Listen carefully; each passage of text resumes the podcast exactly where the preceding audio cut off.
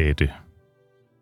Fristes jeg til som en musikken Pete van Dørs at stille et retorisk spørgsmål her på denne søndag, hvor vi lytter til egale, lækre, blide, fede, indladende toner fra den franske komponist Camille Saint-Saëns.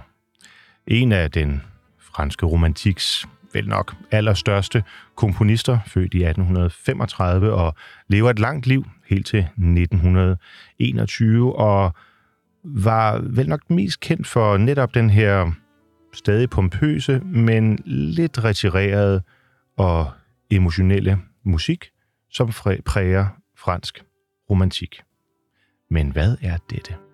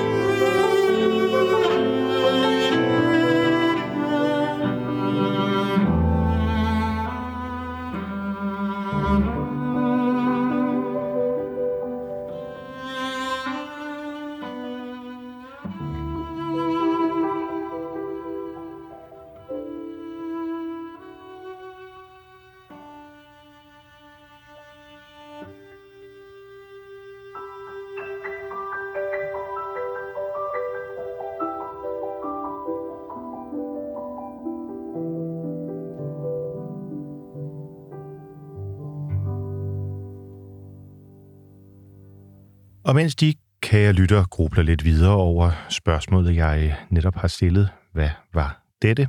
Ja, så vil jeg præsentere, hvorfor vi overhovedet skal tage stilling til, hvad dette var. I denne program, denne søndag, vil vi nemlig dykke ned i et fænomen i den klassiske musik, som øh, vi kalder programmusikken og som jeg sådan lidt henslængt uden videre og tænke over det i sidste søndags udgave af Kammertonen fik nævnt, i det vi jo der markerede den russiske opera, øh, og gjorde det, øh, fordi det var øh, årsdagen for Tchaikovskis store symfoni, 1812-symfonien, som, eller overturen, som øh, markerede øh, den russiske hærs sejr over Napoleons franske tropper.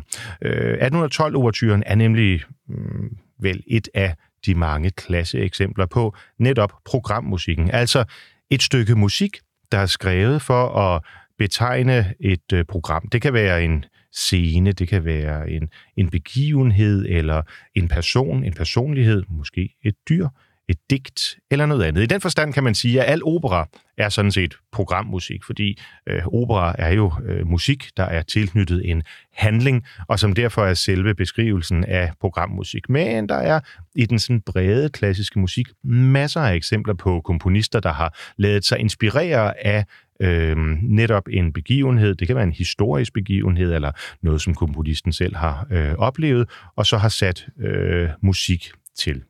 Og øh, en af dem, som vel nok har lavet det allermest kendte, Øhm, det bliver en hård konkurrence, kan jeg allerede høre. Jeg har både kaldt for 1812-overturen og nu også Sanson for de mest kendte. Men i hvert fald Camille Sansons Dyrenes Karneval er et godt eksempel på netop programmusik. Og hvad var det så for et dyr, vi her i, øh, i øhm, øh, den, kan jeg godt røbe, den 8. sang, øh, hørte tage scenen i, øh, i øh, Saint-Saëns øh, kendte folkelige værk, Ja, det var selvfølgelig svanen. Den elegante svane, som flyder hen over scenen. Øh, øh, Dyrenes Karneval er vel nok et af de mest øh, kendte stykker programmusik. Og øh, det sjove er, øh, at øh, Camille Saint-Saëns, han var ikke særlig stolt ved det. Faktisk øh, fortæller historien, at han øh, slet ikke ville have det offentliggjort. Og det knytter jo igen lidt an til øh, Piotr Tchaikovsky, hvis 1812-overtyre vi øh, lagde ud med at høre i, øh, i sidste uge, fordi Tchaikovsky skrev en, en ballet, som alle, der bare har øh, overvejet at åbne et program engang på, øh, på den klassiske kanal, øh, øh, har, har stiftet bekendtskab med, nemlig Nødeknækkeren. Og den røg også en tur i kaminen. Han synes ikke, at det var øh, på hans niveau. Det var for barnagtigt, det var for fjantet, og derfor så ville Tchaikovsky ikke øh, stå, øh, stå fader til, til værket, da det, da det var øh, færdigskrevet. Og faktisk den samme oplevelse havde øh, Camille Saint-Saëns med øh, sit værk øh, Dyrenes øh, Karneval. Det blev skrevet i 1886 til en privat lejlighed, øh, og øh, det var som sagt slet ikke ønsket, at, øh, det skulle, at det skulle komme ud i en bredere, en bredere sammenhæng. Sanson, der er kendt for de store orgelsymfonier og kæmpe orkestreværker osv. Jeg tror simpelthen, han har følt, at det her, det var sådan, det var lidt for småt. Det kom det alligevel kort før sin død, jamen så øh, accepterede øh, Sanson, at, øh, at værket kunne øh, udgives. Det var allerede der lækkedes til andet end private kredse, øhm, og øh, de her skønne melodier. Blandt andet Svanens, øh, Svanens øh, del af, af værket, det blev spillet vidt og bredt, og øh, han bøjede sig for for, for presset fra publikum, og øhm, i dag der er det et af hans allermest elskede og, og kendte værker. Men øh, kære lytter, det vi skal lytte til i dag, det er altså programmusik. Og det er jo en meget bred variation af musik, man så kan begive sig øh, ind i. Og der, hvor jeg synes, vi skal begive os øh, hen nu, det er lidt i boldgaden af det, jeg sagde før, nemlig operaen, som jo i hele sin natur er øh, programmusik. Her for, øh, for ganske få måneder siden, der kunne man på øh, det kongelige teater, øh, på operan på Holmen i, øh, i København, høre øh, Benjamin Brittens Peter Grimes, som øh, vi også lavede et øh, program om her i Kammertonen, hvor øh, øh, den danske basbariton stjerne på, øh, hvad hedder sådan noget, den, den stigende stjerne på basbariton himlen Jens Søndergaard, var inde og fortælle om sin, øh, sin rolle i øh, Peter Grimes, som er, er skrevet af, af Benjamin Britten, britiske Britten, øh, er der øh, fire interludier, altså sådan mellemstykker musik, som beskriver en, øh, en stemning i øh, operaen. Altså, der er ikke nogen, der, øh, der synger, øh, men, øh, men, men, men komponisten har forsøgt med et stykke musik, lidt ligesom Tchaikovskis 1812 overture, at, øh, at beskrive en, øh, en stemning. Og der er fire interludier i, øh, i Peter Grimes. Den, det første, øh, som er, er morgenstunden, øh, og den anden, som er øh, søndag morgen, øh, den tredje, som er måneskinnet, og så den fjerde, som vi skal høre, og som måske også er den, den, den mest kendte, i hvert fald den mest volumøse af interludierne fra, øh, fra Peter Grimes, nemlig The Storm, Stormen. Stormen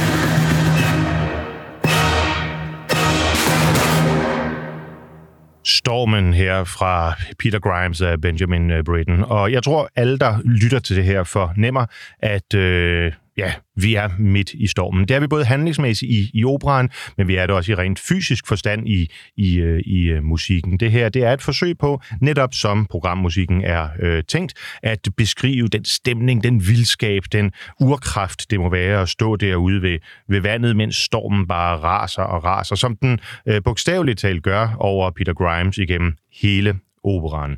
Og erkendt. Det er øh, måske lidt sådan, ja, hvad kan man kalde det, en pleonasme inden for musikken, at tale om opera og programmusik i samme, øh, i samme øh, sætning, fordi øh, operans natur er øh, at beskrive en, øh, en handling. Men her, der øh, bruger øh, øh, Britain, altså musikken, til også at beskrive en, øh, en stemning, et, et, et naturfænomen øh, i sin opera. Og det er netop øh, programmusikkens øh, natur, berettigelse, hele dens øh, identitet. Og det går selvfølgelig langt tilbage i, øh, i øh, musikhistorien. Øh, man kan finde øh, symfonier af Haydn, som øh, tager øh, lidt, måske lidt mere et, et enfoldigt udgangspunkt, men, øh, men øh, beskriver et fænomen, en ting, klokken for eksempel. Øh, vi har afskedssymfonien, som vi også tidligere har, har gennemgået og, og lyttet til her i, øh, i, øh, i kammertonen. Og i, i dag, der bevæger vi os lidt op i den mere romantiske, moderne øh, periode, hvor programmusikken sådan for alvor får, øh, får noget øh, svung. Og øh, vi hørte øh, franske Camille Saint-Saëns til en, øh, til en indledning, og vil bevæge os tilbage til, øh, til de franske. Der er et eller andet med den franske ekspressionisme, impressionisme og ja, hele den moderne øh, Øh, det moderne tonesprog, som, øh, som bare øh, på en eller anden måde klinger godt øh, i forhold til, øh, til programmusikken. Øh, og øh, især øh, den, den franske komponist Claude Debussy øh, Øhm, lagde, lagde godt fra land, da han i øh, 1894 øh, skrev en, en, øh, en ballet, øh, som, øh, som vi i dag nok mest lytter til for præludiets øh, skyld, øh, altså, altså overtyren. Og det er selvfølgelig La Prémidi d'un Fond, altså øh, en fauns eftermiddag, som øh, på mange måder var en, øh, en nyskabelse i musikken. Vi befinder os i 1894, øh, det vil sige i den, øh, den, den højromantiske øh, periode, det her øh, Puccini øh, skriver sin, øh, sin opera, det er øh, her vi har øh, Ravel og altså Debussy og de store sådan, øh, franske romantikere har, har indtaget øh, scenen.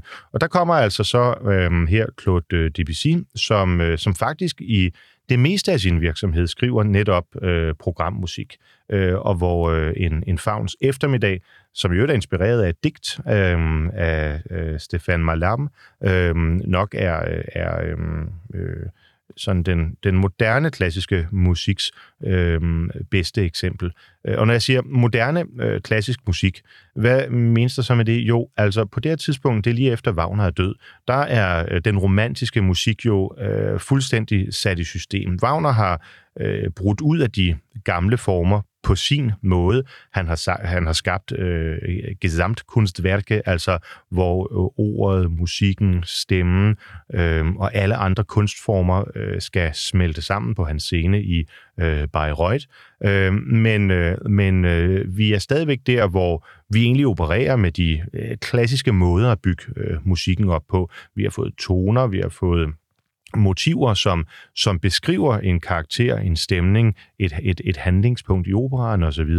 Men, øh, men vi opererer øh, stadigvæk med, at der er en, en grundtone, øh, og der er en dominant. Øh, og, og Wagner øh, tager jo det til nogen vil sige ekstremer, øh, derved at man for eksempel igennem, igennem hele Tristan og Isolde bare sidder og venter på den forløsende øh, oplevelse til sidst at vende tilbage til grundtonen. Det er selvfølgelig lidt en overdrivelse, men, men man har sådan en dominant følelse igennem hele den her fire timer lange opera, hvor man bare sidder og venter og venter på, øh, på Liebestod, hvor vi så endelig kan vende hjem til, øh, til grundtonen. Så den logik og den øh, systematik findes stadigvæk i musikken. Det gør Debussy øh, i vidt omfang øh, op med i, øh, i hans øh, stykke programmusik herover, Malams øh, digt, hvor øh, man kan sige, det, ja, det er et tonedigt i den forstand, at, øh, at øh, vi har et øh, ledemotiv, men vi har ikke en fast rytmefornemmelse. Øh, hvis man ser i noderne, så er det heller ikke sådan, at der tælles direkte 1,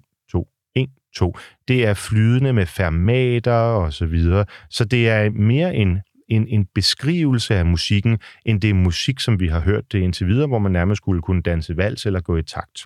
Så øh, Debussy med hele sin orkestrering, selvfølgelig sammen med, øh, med, øh, med Ravel og de andre øh, store franske komponister på det her tidspunkt, øh, indleder en ny fase i musikken, og den er øh, umiskendelig fransk.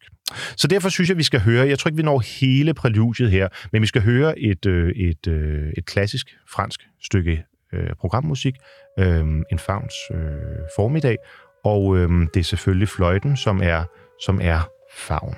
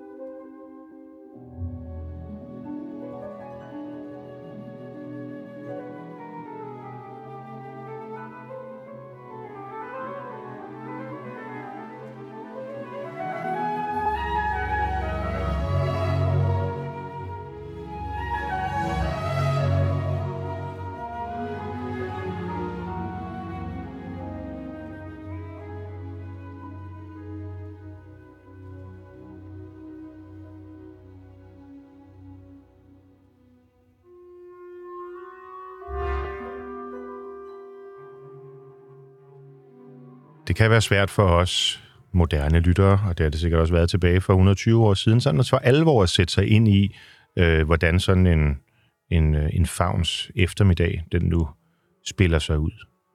Men øh, en favn er jo som bekendt fra den romerske mytologi. Jeg tror, det svarer til satyrerne i, øh, i den græske. Så nogle skovvæsener, der vist ligner øh, mennesker i hvert fald øh, delvis, delvis, men sådan har spidse ører og lidt små horn i panden, og så jeg tror jeg, at de har givet bukke ben. Det er i hvert fald små musiske øh, væsener, som bevæger sig rundt som sådan en slags pan, øh, og, øh, og øh, det vagte selvfølgelig også øh, sensation, da den her musik lød ud over Paris' gader, især de passager i øh, balletten, som som helt åbenlyst flyttede med, med øh, erotikken, der hvor fagnen møder nymferne på vej til morgenbadet. Og øhm, ja, jeg tror, de unge damer, de dånede på stribe. Det er jo det, øh, programmusikken ofte kan, og som også for komponister, hvor det måske øh, ikke har været sådan lige så accentueret som i, øh, i balletmusikken her, øh, har, vagt, har vagt følelser, har vagt nogle gange begær eller vrede, jalousi og så videre. Og det er selvfølgelig i særlig grad udtalt her i programmusikken. Jeg synes lige, vi skal høre øh, lidt mere af øh, den udmærkede indspilning her. Det er jo Berliner Philharmonikerne under Claudio Abbado, og så skal vi til noget helt andet.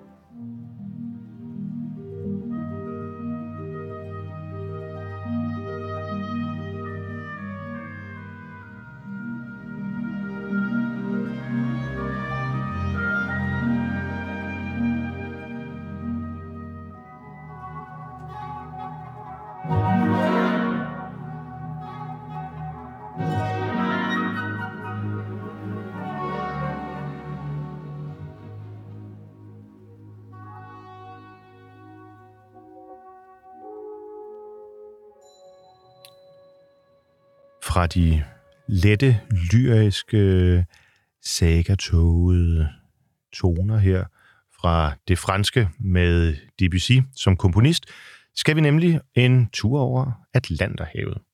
Se, øh, det er nemlig ikke kun europæerne, som kan finde ud af det med øh, programmusikken. Øh, hvis der er en, som øh, man fra det amerikanske repertoire forbinder med øh, programmusik, så er det nok øh, øh, den lidt senere øh, komponist George Gershwin. Og se, der tror jeg, de kan måske, kan jeg lytte, at vi nu skal høre Rhapsody in Blue, altså sådan en, en beskrivelse af, hvordan øh, øh, sindet, når man er trist til mode, hvordan det kan lyde udsat for klaver og orkester. Men det skal vi ikke. Vi skal høre, hvad der måske er meget mere originalt Gershwin.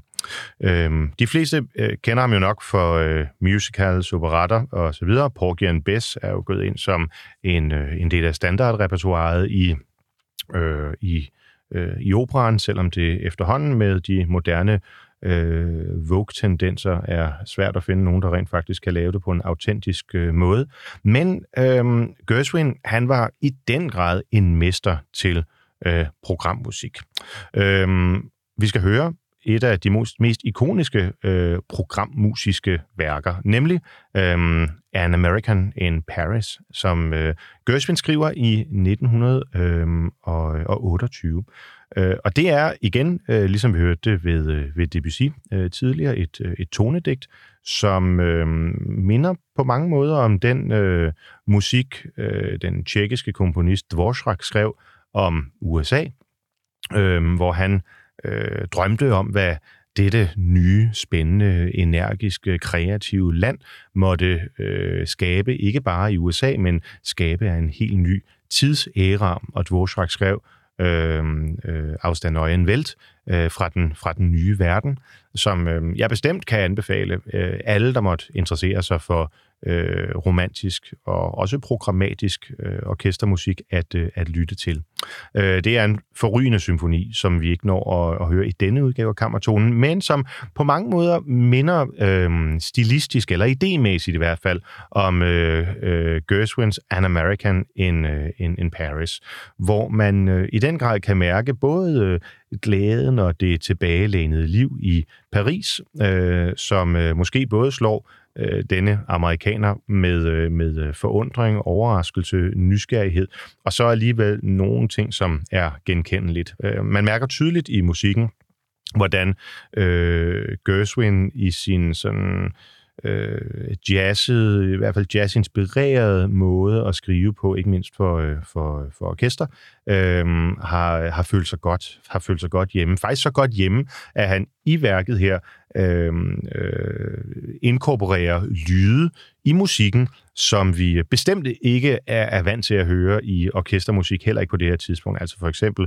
lyden af et taxihorn og, øh, og, øhm, øh, hvordan der bliver øh, hyldet, eller hvad hedder sådan noget, fløjtet efter en, øh, en prostitueret på gaden. Det er en del af orkestret, der skal gøre det. Og vi hører skæve øh, noder, som man kender det fra bluesmusikken, fra, fra jazzmusikken, syver og øh, sænkede toner og, øh, og så videre. Alt sammen for at beskrive altså en amerikaner her i 1928, en, hvad hedder sådan noget, øh, The Roaring øh, years i, øh, i, øh, i USA, i mellemkrigstiden, hvor øh, man troede, at fremtiden øh, ikke kunne være andet end, end lys, men altså vel at mærke en amerikaner i Paris med umiskendeligt parisiske toner.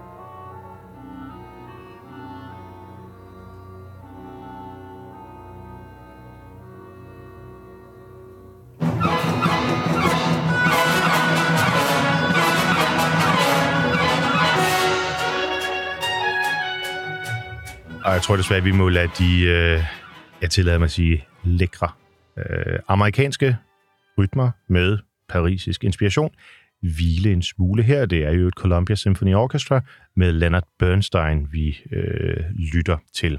Men altså øh, programmusik af amerikanske George Gershwin, eller Jacob Gershwin, som han blev, øh, som han blev øh, døbt.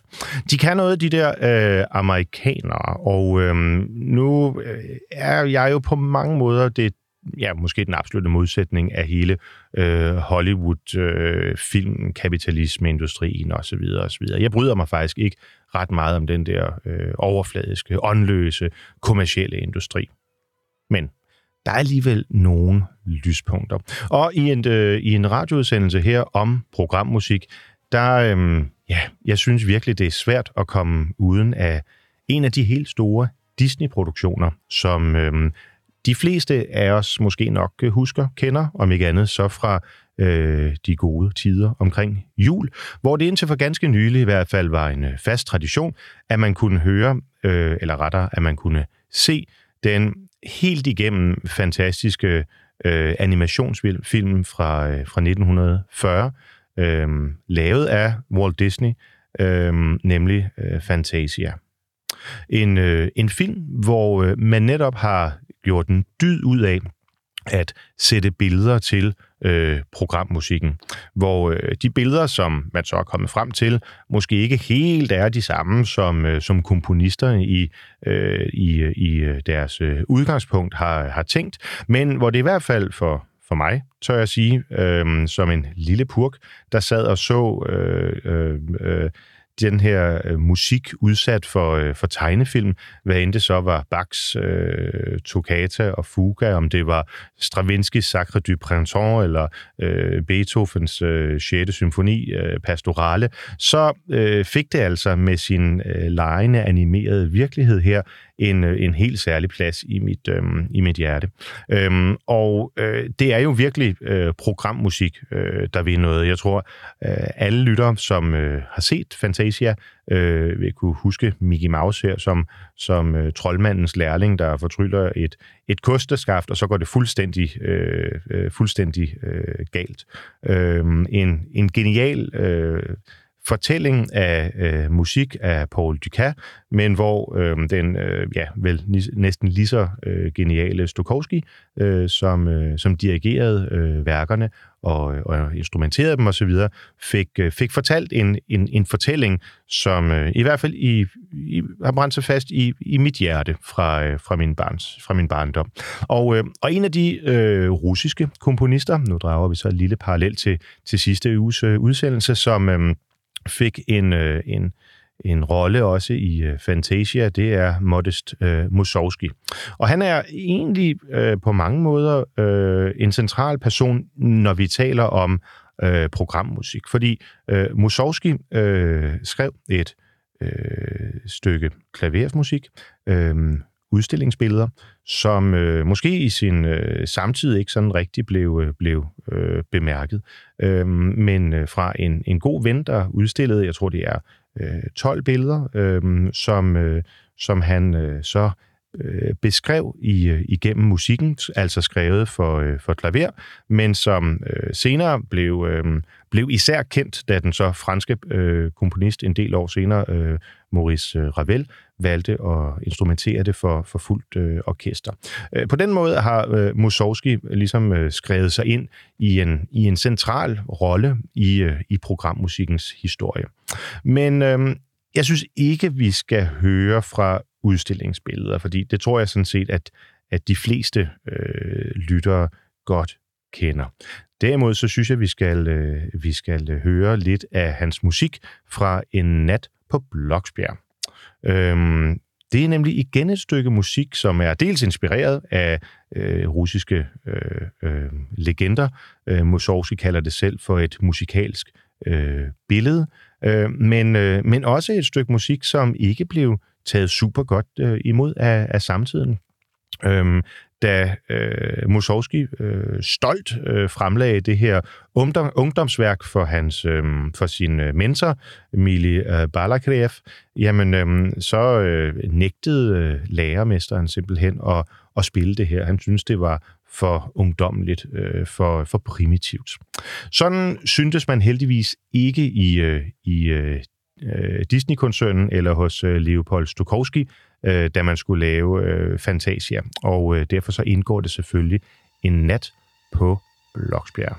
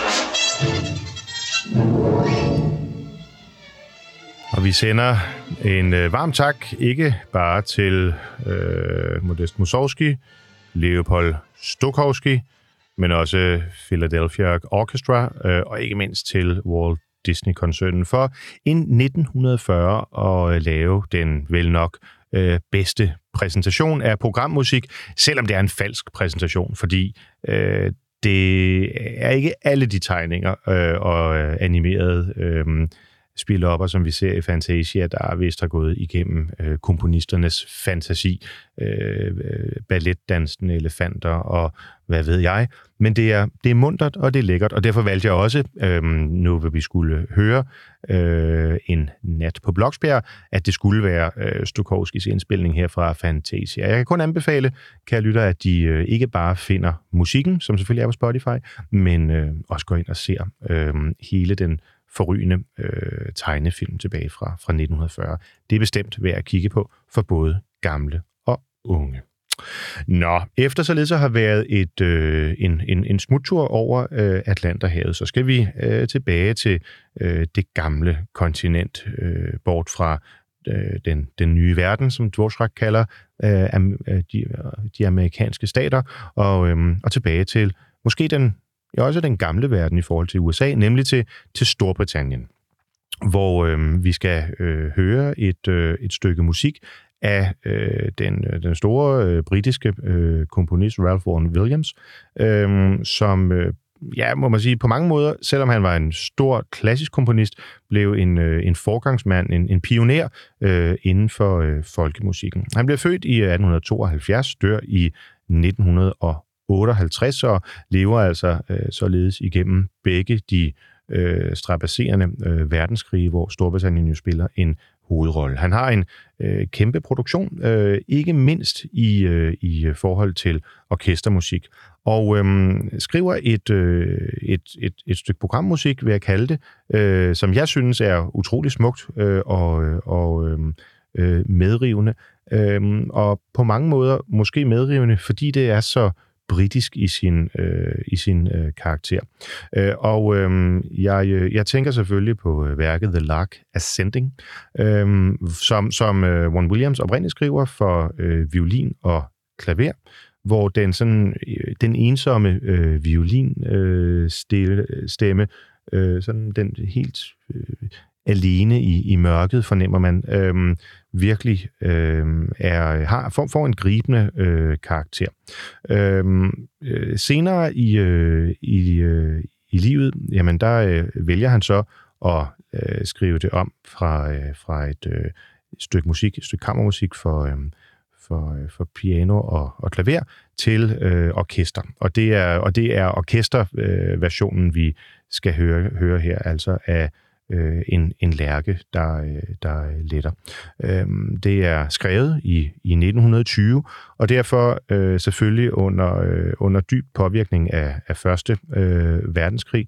Øh, og øh, jeg kan kun råde til, kan jeg lytte, hvis de bliver grebet af den her musik, som, som jeg har været grebet af det, også at høre øh, indspilningen, hvor det er en violin, der ligesom øh, agerer øh, lærken, og hvor blot et klaver øh, helt uspoleret er, er, af kompagnement. Det giver en anden og mere synes jeg, følsom karakter, end her, hvor det er et, øh, et helt orkester, som selvfølgelig kan meget, øh, men som, øh, som på mange måder jo også øh, ja, øh, giver en anden volumen, og hvor noget af den spinkelhed og elegance, den, den skønhed, som øh, Warren øh, Williams øh, formår at, øh, at beskrive i, i naturen, øh, måske måske får, ja, får, en anden, får en anden karakter. Så, så prøv at lytte til de to øh, indspilninger øh, over for hinanden. Det kan jeg kun anbefale. Og øh, ja, den øh, vi skal lytte til her, det er altså for fuldt udtræk. Det er for øh, hele orkestret med Academy of St. Martin in the Fields og Sir Neville Mariner. Og øh, det er udgivet på Decca.